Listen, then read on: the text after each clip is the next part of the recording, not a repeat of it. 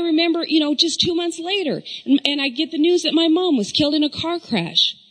And I was allowed to come back to the States for five days.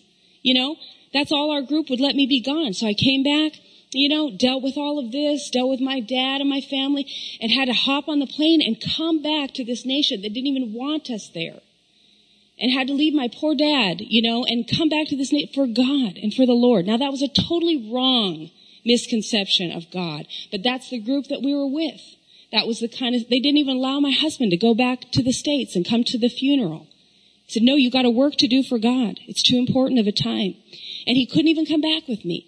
And so I remember getting on that plane and, co- and coming back all that whole trip, you know, to, uh, back to Australia. And I had, uh, I took Luke with me. He was one and a half. And Anna stayed with, with Larry. And so came back and got back to Australia. And it was like Tuesday. So I got through Tuesday and, you know, slept a bit and, you know, got over jet lag a little bit. Wednesday, it was time for church got in the car, went to church, and I remember walking in and, and we were dealing with a lot of street people and a lot of drug addicts and people that were heroin addicts. There was a couple girls that had just gotten free from heroin. And I remember walking in the back door and they were waiting for me and, you know, they said, Oh, we're so sorry what happened. We love you. We love you. And, and one of them goes, I'm really sorry for that, but you know, can I talk to you about something? Man, I'm having a hard week. and I'm thinking,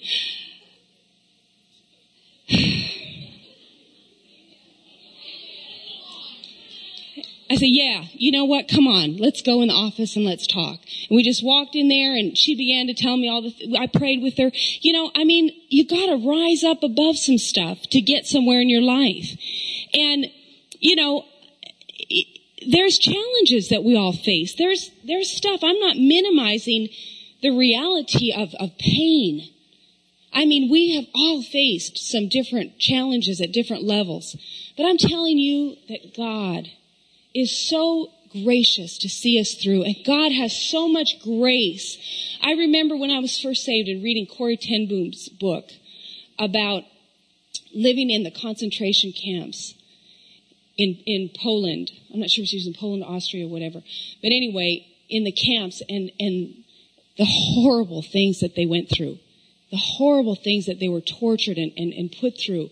And she made the statement coming out of that, that there is no pit so deep that God's grace is not deeper still. In other words, no matter how deep the pit the devil has dug for you, there's a grace that God pours in that is deeper still and lifts you and lifts you out of that. And she told the story at the end of that book about years later after she had been released and got into the ministry and was doing a great work for God and, and was going around preaching in different places. And she tells a story that she got done preaching one time and all of a sudden this woman came up to her at the end of the service. And this woman begins to share with her how much she had enjoyed the message and, and that she had gotten saved through Corrie ten Boom's preaching, uh, sometime before and that, you know, she just was so grateful for, for Sister ten Boom's ministry. And then the woman stopped and she said, now I have to tell you who I am. And this woman began to share with her that she was the prison guard that beat Corrie and her sister and ultimately killed Corrie's sister. And, you know, Corrie ten said everything within her just rose up and that all the hatred, all the pain, all of the, you know, and she remembered her sister's words in the prison camp. If you've ever seen the movie, you know, you know, you know the scene where, where her sister is dying from being beaten and, and, and not having the food and stuff. And Corrie is just like, I'm gonna, you know, she was the intense one. And her sister takes her face. She says, corrie don't hate. Don't hate. Don't hate. God will help you not to hate. And she said, as she's standing there looking in the face of this prison guard, her sister's words, don't hate, corrie don't hate, just you know, came alive within her. And she said at that point she had to make the decision whether to forgive this woman or not. Here she's just preached this message. She's just seen all these people saved. God has, you know, used her life. And yet she is face to face with this decision whether she'll you know, let her hatred take over her life. And she said everything within her hated this woman and wanted to just literally kill this woman. But she said what she did was she made the choice. She put out her hand. She physically, you know, had to put out her hand and reach out her hand to this woman. And she said as she lifted her hand, that hate just broke free and fell from her and an overwhelming love just flooded her soul for this woman. And all of a sudden she saw this woman not as the enemy. The devil was the enemy that used that woman. And she saw the whole perspective that Satan was the enemy that, that she needed to have righteous indignation against. But all, all of her hatred fell away and was filled with love at that point. And she said she never ever had to deal with that hatred again in her life. And so sometimes God will bring you face to face with that person that you have held that against so you can have that breakthrough, so you can have that freedom. You know, uh, just reminds me of a story. I hadn't even thought of this, but a couple, oh, about it, one year ago, Larry and I went to this conference and, um, you know, when we first moved into this building, we moved into this building, we were in a another building that seated about 300 and we were having three services in the morning. I mean, we were just, we broke loose. We grew from zero to a thousand in one year. It was astounding.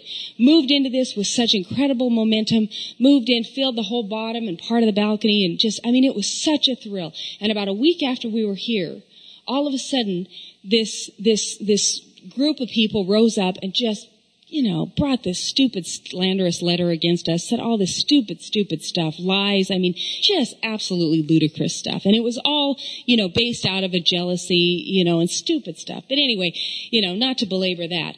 But anyway, we had made the choice at that time not, not to wallow in bitterness and not to get even, you know, to let God be our vindicator and God, you know, vengeance is His you know? And so anyway, we got all through that. But you know, sometimes you don't really realize how through it you are.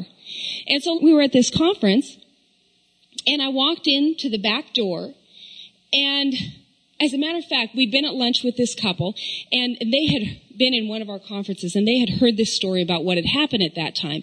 And the only reason that we even tell stories like that is, is not to, you know, keep bringing up the past, but pastors and people need to know when they're confronted with big ugly situations that, that we've gone through them too. And God brings you out on the other side, you know? So that's the only reason we bring stuff up. So anyway, this couple were at lunch and they asked, she asked me, she goes, you know, tell me, how did you ever get through that big uprising in your church? Because out of that slanderous letter, you know, we lost, uh, we came into this building with a thousand people and the next Sunday service we had 300. So it was a bit of a blow, you know? she goes, how did you get through that? Because they had just had an uprising in their church and this group rose up and, you know, slandered them and all this stuff. She goes, just talk to me about it. And I was telling her, I said, you know, all things work together for the good. You know, if you keep your heart right, God will make right turn out right. God will always honor you and vindicate you. You don't have to vindicate yourself to, to everybody. If people are always going to say stuff, you can't stop that. All you can do is stay right with Him and He'll bring vindication. So I was telling her this. We go back to the church after lunch. We walk in the side door and there's this lady greeting and immediately I remember this lady from our church reached out, hugged her, and said, Oh, how are you? My goodness, how you been? How's your daughter and everything? All of a sudden, it dawns on me. That's the lady who wrote the letter. and she's, she's an usher in that church that we were at, you know, and has been there since she left here. and as I looked at her, I was so aware of the fact that I didn't hate her. that I didn't want to choke her. You know, that my hug didn't turn into uh, a. Whoops! Sorry, just had my nails done. Are you okay? Let me get a tissue. and honestly, but no, honestly, I walked away and I went into the restroom with this lady that I had lunch with. I go, that was her. Oh my gosh. I thought God would have killed her five years ago. I can't believe she's still alive. but anyway, I'm just saying, I was so amazed at me. I amazed myself that, that I didn't even, I couldn't even conjure it up. You know what I'm saying? I couldn't even conjure up those old feelings. I couldn't hardly remember what she had done. I had to, you know, remind myself because I distinctly remember forgetting. And, and so I, I really was, was so amazed how God had just totally just like plucked that out of my heart. And it wasn't even real anymore. We had a situation where a woman, a couple that had come to our conference, um, this was several years ago, and they they were one of the divorce cancellations at our conference. And this couple literally was, I mean, they already had all the attorneys involved. Their, the, the divorce was just about final. All they had to do was file the papers. And all of a sudden, they got a call from us to come to our conference. We didn't know them. Someone just gave us their name. And just that morning, the wife had said, she prayed and she said, Lord, if you don't do something today, I'm going down, I'm filing the papers, our marriage is over, our ministry is over, I don't care anymore, I'm out of here. And I mean, they had had some major stuff happen. I mean, like ugly stuff, you know, the devil just took his toll on him and, you know, infidelity and just, you know, really hurtful things, really, really entwined in, in some stuff that wasn't good. But when they came in, and they, they came about midweek, and they asked if they could come in and talk to Larry and I. So they came in, we began to, you know, listen to, to their story. And honestly, in the natural realm, it's like, oh my God, how could you ever fix this? Lord, this is so entwined. God, how could you ever fix this? And honestly, how could she ever forgive? That's the natural realm. But as we began to pray for them, we prayed for them and, and, and, and they kind of made the choice that, that yes, they would let God help them and they'd give it a, give it a chance. After we prayed, a supernatural presence of God came in to that room and all of a sudden, by their making the choice to allow God you know, God, I'll, all right, I'll let you at least try to help me. By the time that we got through that prayer, they were weeping. I mean, they're literally looking at each other and going, you know what? I think, I think God can do this. I think God could do this.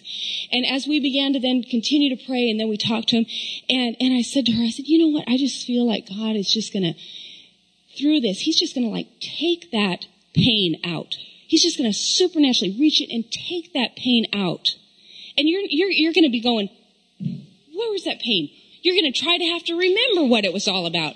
Well, she came to me at the end of the week. This was like Wednesday. She came to me on the, on the end of the week and she said, I am absolutely amazed. She said, honestly, I'm looking at him and she goes, it's like when we first met. She said, I'm looking at him and I'm just, I'm sitting in church and I'm lusting after him, honestly. She goes, I'm like, oh, I'm in church. You know, I mean, and this, you know, they've been married 35 years or something, you know. She said, ah, and she says, I'm sitting there and I'm thinking, what was I so mad about? You know, and I mean, she had something to be mad about, I'm telling you, but because she, they made the choice to let God help them, she said it literally had just pulled out of her. And she was, she said, I even sat there and tested it. She says, I sat there and tried to get mad at him and tried to pull up those feelings that she had just three days prior. She said, I, could, I couldn't find them. I could not find them in myself. I couldn't find them anywhere. And this was, I think this was like three or four years ago. They still come back every year. They're having revival. And every year when they come to our conference, they are down here at this altar ministering to other couples that are going through marriage problems. And, and, and I've asked her, you know, every year I ask her, you know, how's it, how's it going? How are you doing? You know, and every year she says, I still can't find those feelings. I still, they're, they're gone. They're, they're, I mean, it's a miracle. And so all I'm saying and telling you all of these stories is that no matter what you're going through, no matter what your life has been through, God can take it and all things work together for the good of those that love God. Romans 8:28, I mean my husband and I have lived by that spirit since literally the day we got saved. All things work together for the good of those that love God. No matter what the devil throws your way, no matter what he brings your way, God takes it and turns it around and uses it for good. And one of the best illustrations that I like to use is, is like a, when you see a tapestry, you know, back in, in my other life, I used to do some, you know, little needlepoint stuff like that, you know, those little, you know, it was kind of fun, you know, when you just sat and did, had nothing to do. I distinctly remember forgetting those days. but anyway, you know how on a needlepoint you've got the whole picture on the top and every little stitch counts, but you turn it over and you look underneath. It's just a big mumble jumble mess and everything's going every which way. You know, and I like to use that illustration that that tapestry is like, it's our life. And as we look up, oftentimes we're seeing the underneath side and we're seeing all the mumble jumble and the you know threads going every every which way. We can't make sense of it. It doesn't look like a picture. It just looks like a mess. But god is looking down and he's seeing the top side and he sees that every stitch is working for the good. He doesn't necessarily bring every stitch. God doesn't bring bad things I've heard people use that illustration say God planned every stitch, every horrible thing in your life. God planned it out to work something. I don't believe that. I believe that, that God is a good God and he doesn't need to use terrible things to teach us. But in the midst of life, in the midst of our wars with the devil, there will be certain things that come your way or have come your way and God will use them. He'll take those stitches and he'll turn them into a beautiful, beautiful, beautiful tapestry. And all things will work together for the good of those that love God. But see, we have the power to determine our attitude to determine our joy. My, one of my favorite sayings is we're as happy today as we choose to be. And every morning, you know, when I get up and there's that flood of, of stuff. You know, just this last couple weeks. I mean, it was one of the most stressful weeks I've had in, in, oh, a, a month or two. it was really stressful. I had some really stuff going on that I had to deal with and, and just the, the schedule. I mean, this has been like just warp speed for the last couple weeks, you know? And so, I mean, mentally, and, and I was really tired and, and I literally, I mean, I had to get up every morning and fight through some, some battles and some things and literally just engulf myself in the presence of God. Because you get up and that whirlwind starts and all those thoughts start coming, all those emotions start flooding you. And every morning we have learned to do this. Larry and I have learned. First thing you do is you get up and you put all that aside and you focus in on our Father. We focus in on who He is. And all of a sudden all that stuff gets put into perspective. All of a sudden all those mountains you're facing, oh, they're little molehills. They're no big, th- maybe they're a big thing for me, but they're no big thing for God. They're nothing. He can change it just like that. And as you focus yourself on who He is, how much He loves you, wants to take care of your life, and how much He is able to take care of your life, all of a sudden it's, it, it, just melts away. Those problems and that oppression just melts away. But you've got to focus and you've got to make the decision to stay happy. You know, I've told this story before, but when you get up in the morning, if you're, if you're a mother, you know, you're probably like me. You know, I've got a lot of stuff in my life, but I'm still a mother, you know. I still have one daughter in school and we have to, I have to get her up at 5.30. Well, that ticks me off to begin with. I mean, for crying out loud, that's absurd. But that's the way it is. And so every morning it's like, you know, I'm just, ooh, it just makes me so mad if I let it. And so, you know, I don't like getting up at 5.30. That means, you know, if I go to bed at midnight, I got, you know, four and a half hours, five and a half hours sleep. You know, I don't, I don't get by on that very well. I at least need six, you know. And so, so anyway, immediately, you know, when that alarm goes off, you know, and then if I keep hitting my snooze and I go in and I wake Katie up too late, Mom, I need an hour. Why'd you wake me up late? Well, Katie, I was really tired. so immediately she, you know, we're at odds with each other at 5.30 in the morning. Even if I get her up on time, you know, she's not in the best mood either. And so, you know, we uh, immediately, there's this little clash of the wills at 5.30, you know. I'm the enemy, shaking her madly, you know. And so immediately, we both have to have an attitude adjustment. Katie, come on, you have to get up and get moving. If I'm late and she's mad at me, then Katie, it's going to be all right. You're just going to have to move a little bit faster. Now, come on, get up now. You're wasting time. You're burning daylight, girl. Let's move it. Come on, move it, move it, move it. Let's go. So immediately our wills are in direct opposition to each other. and I'm the enemy invading that warm, cozy little, you know. In fact, Katie has a little, uh, electric blanket that, you know, she turns on at night, but she tells me every night, now turn this off tonight. She gives me my list. Come in and turn my radio off and come in and turn my electric blanket off. I'm like, why do you want me to turn your electric blanket off? Because it makes it too hard to get up in the morning. It's all too warm and cozy. If the bed's cold, at least I, you know, it's easier to get up.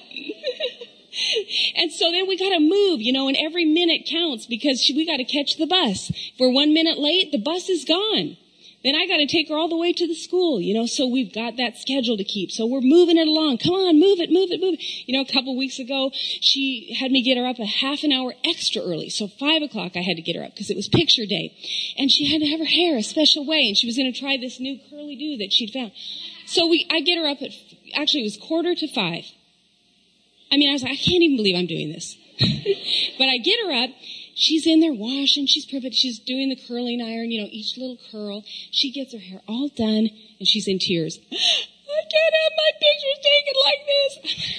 Oh man, after all this, no, you're going. Come on, we are out the door. No, I can't. I can't believe you're acting this way. Katie, we don't have time. Please, mom, take me to school. Please, mom, please, mom, please, mom, take me to school. Please let me go late. Take me to school. I can't get my picture taken like this. Like, I've never seen you act like this. How bad can it be? Believe me, you won't care in a few years. Trust me on this. and I had a very busy day ahead of me, so I was like, I'm not going to wait around, take you to school. But finally, her little tears just broke my heart. I'm like, Okay, I remember eighth grade. Yes, they do.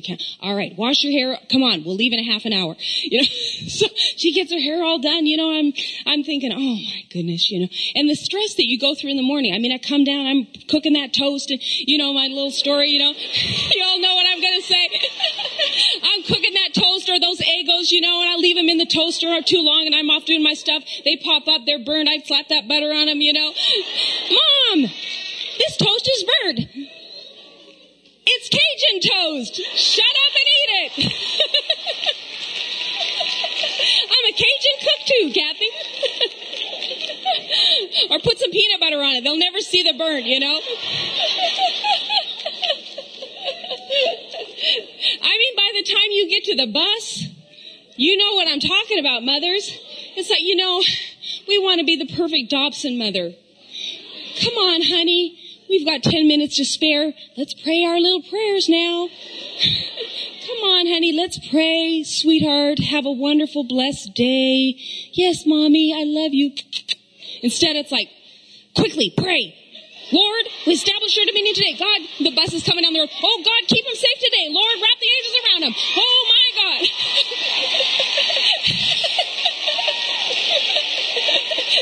Get out of this car! you know, you're like, open that door and don't come back. Tomorrow you're on your own. I'm buying you your own alarm clock. You want to get up at five? You're on your own, kid. That's what you feel like. You know? So it's like, I mean, I can't tell you how many times driving back from the bus stop, 5.30, 6.30 in the morning, you know, you're all, it's 6.30 in the morning. You're not even supposed to be awake, let alone already having traumatic stuff going on.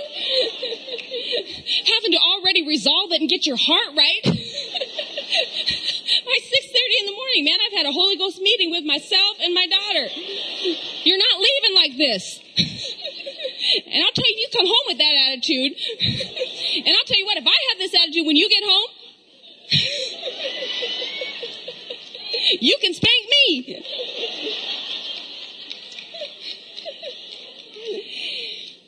But it, you know, these these are stuff we all face as moms, and you know, those situations are the ones that leave lasting impressions. You know, I mean, you know, you know what I'm talking about. And so we have to choose, you know, whether to embed within the hearts of our children, our husbands, those around us, you know, some image of, be, of us being ranting, raving, crabby, out of control, raggedy old crab cakes.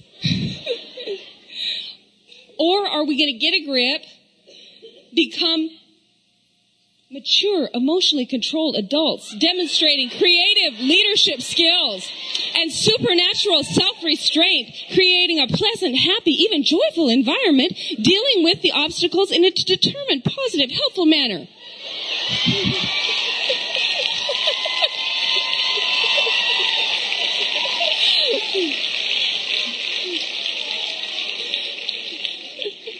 so you get a grip.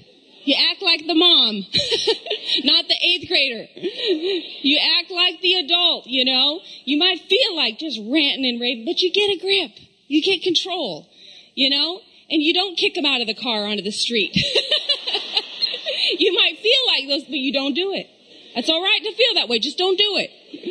Then you go and repent and get it right, and you do the whole concrete, you know, stick wood wood wood form. You know, it turns into concrete. But happiness is a choice. Happiness is a choice. And, you know, one of the greatest forms of, of getting joy and happiness functioning in your own life is to give out of yourself. Is to give out of yourself. You know, I told you last night, if, if there's times when I'm feeling stressed or pressured, or if I'm feeling, you know, um, low self-esteem or insecure, you know what I do to pump myself up? I look at what my life has been allowed to accomplish. I look and see what God is doing in the lives of, of people in our church and through our ministry. And I just focus on those things and you would not believe the incredible joy that just pours into my soul. And all of a sudden, I, the black hole of self, low self-esteem and insecurity and doubt and fear is immediately eliminated because you focus on somebody else. You focus on something greater than just yourself. You focus on other people and their needs and the incredible joy that comes by helping other people and by letting God use you as his instrument to one degree or another. That's why the cell groups are so wonderful because the work that they are accomplishing, you're letting God use you to touch people's lives.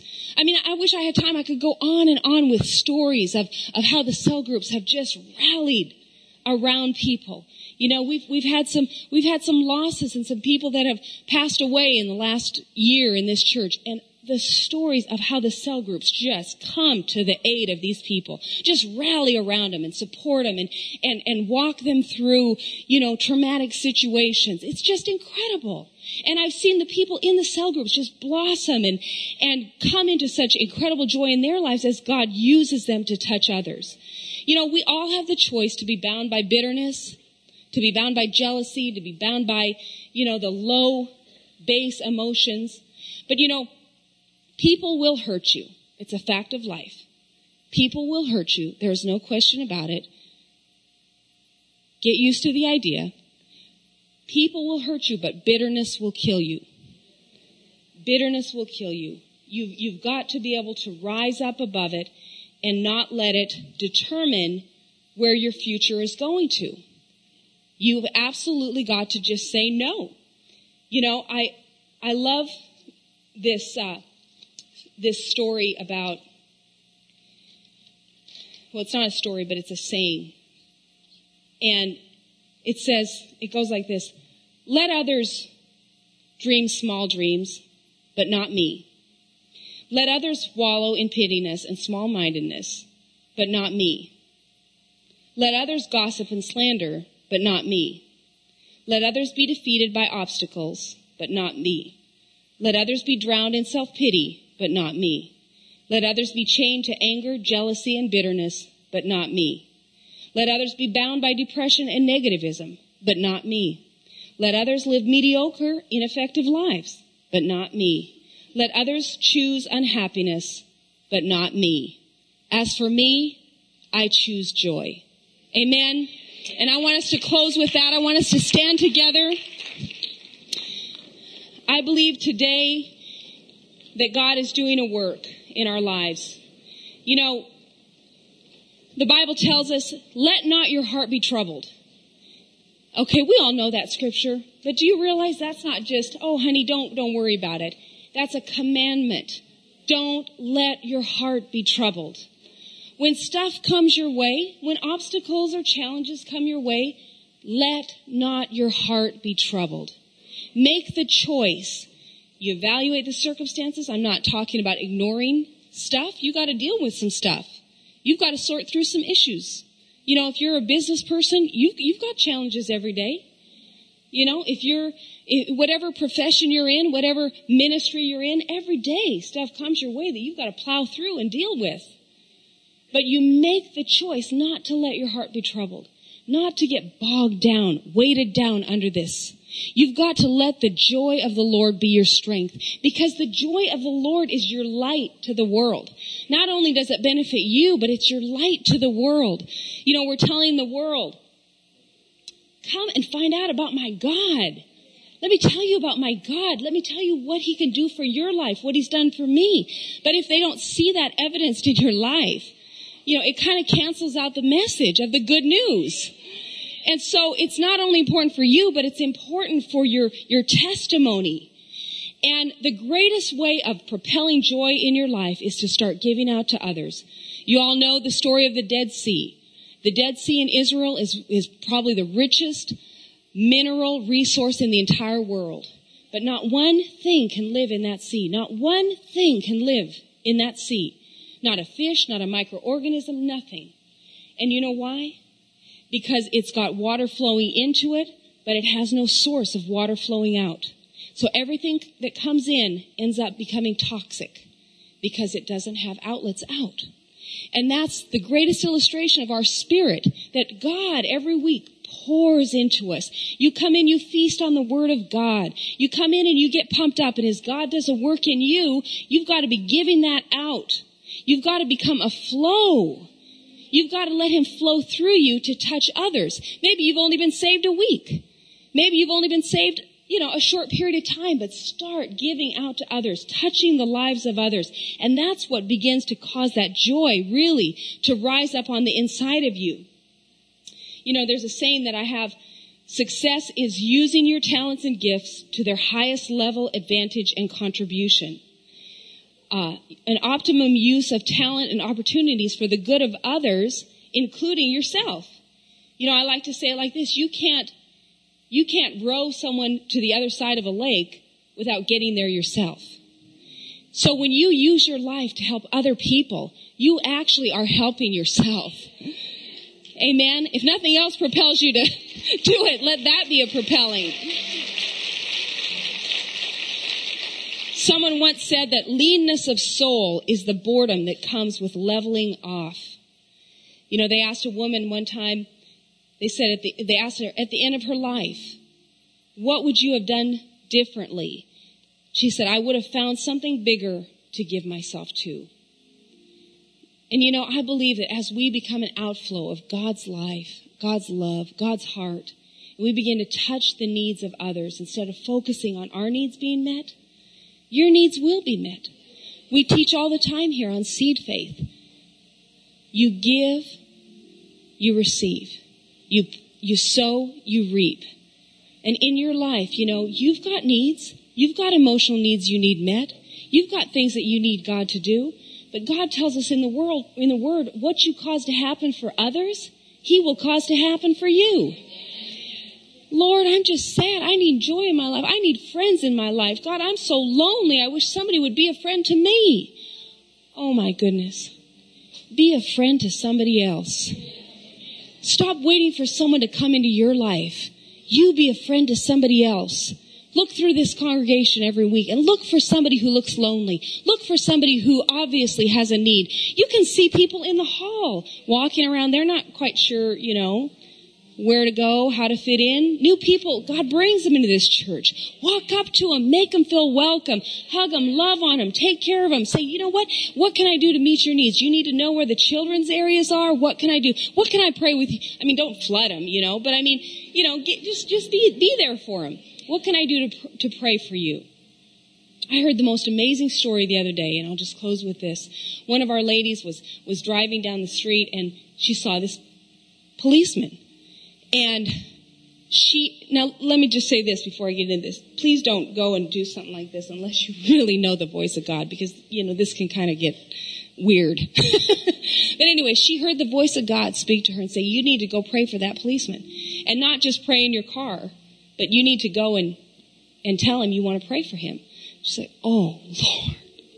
You know, she was scared. She's just a woman and she knows, you know, you're not supposed to go and talk to men alone and, you know, different things. But anyway, she just felt this burn. She pulled over the side of the road and she said, Lord, couldn't I just pray for him right now? God said, I want you to go. Now this is something out of the ordinary. That's why I'm kind of hesitant to even say this because I don't want to turn you all loose to go grab a policeman and have a Holy Ghost meeting on his head, okay? Please don't do that. And please don't go praying for strangers. okay? Maybe I shouldn't have even told this. but anyway, please use some restraint. So she went over to him, finally got her courage up, went over to him and said, you know what, sir? You know, I don't mean to be presumptuous or, you know, uh, in your face or anything, but you know what? I, I just would like to pray for you. And all of a sudden he just kind of stepped back and, and he began to tell her that, that just the week before that, um, his daughter's best friend had gotten shot and you know there was a drive-by shooting and he was the the victim of it. That he was they weren't trying to shoot him he just got in the way of the bullet. He was like an a student really great kid you know into sports just a clean living kid but got in the way of and this policeman was so brokenhearted. His children were so brokenhearted. His family was being torn apart by this because of the grief. And he said to her he said do you know?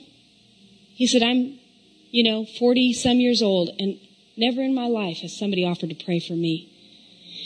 And he told her, thank you so much. He said, why would you do that? You know, and she just began to tell him, invite him to the church and gave him a one pass and, you know, all kinds of things. And he was so grateful and so touched just by this simple act of her wanting to pray for him. A policeman, do you know the, the, the pressure that they're under every day? And just to have somebody say, I'm praying for you. Do you know what an encouragement it is to, to me in my life to have people that I know aren't just saying, oh, we're praying for, but that I know are really plugged in and praying for us? Do you know what an odd thing it is to have people behind you and encouraging you and supporting you? And you each have the ability to do that.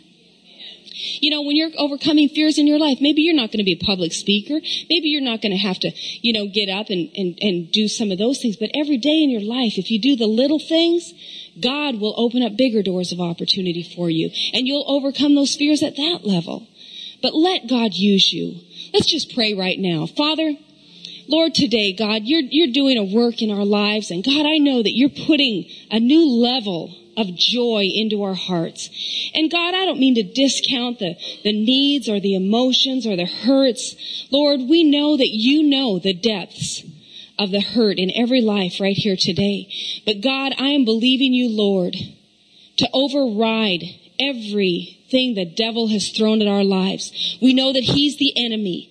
People are not our enemy, but the devil himself is the one who comes to steal, kill, and destroy.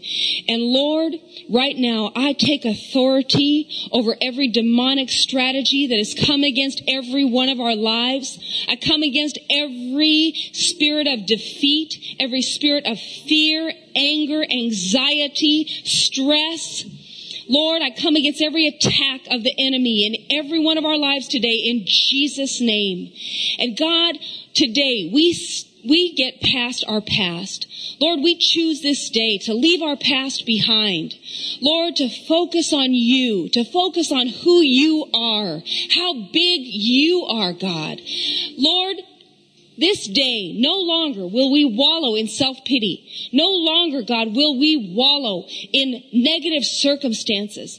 We choose not to focus, God, on the negative things that have happened, but we choose to walk forward, Lord, in your glorious destiny, your glorious future for our lives.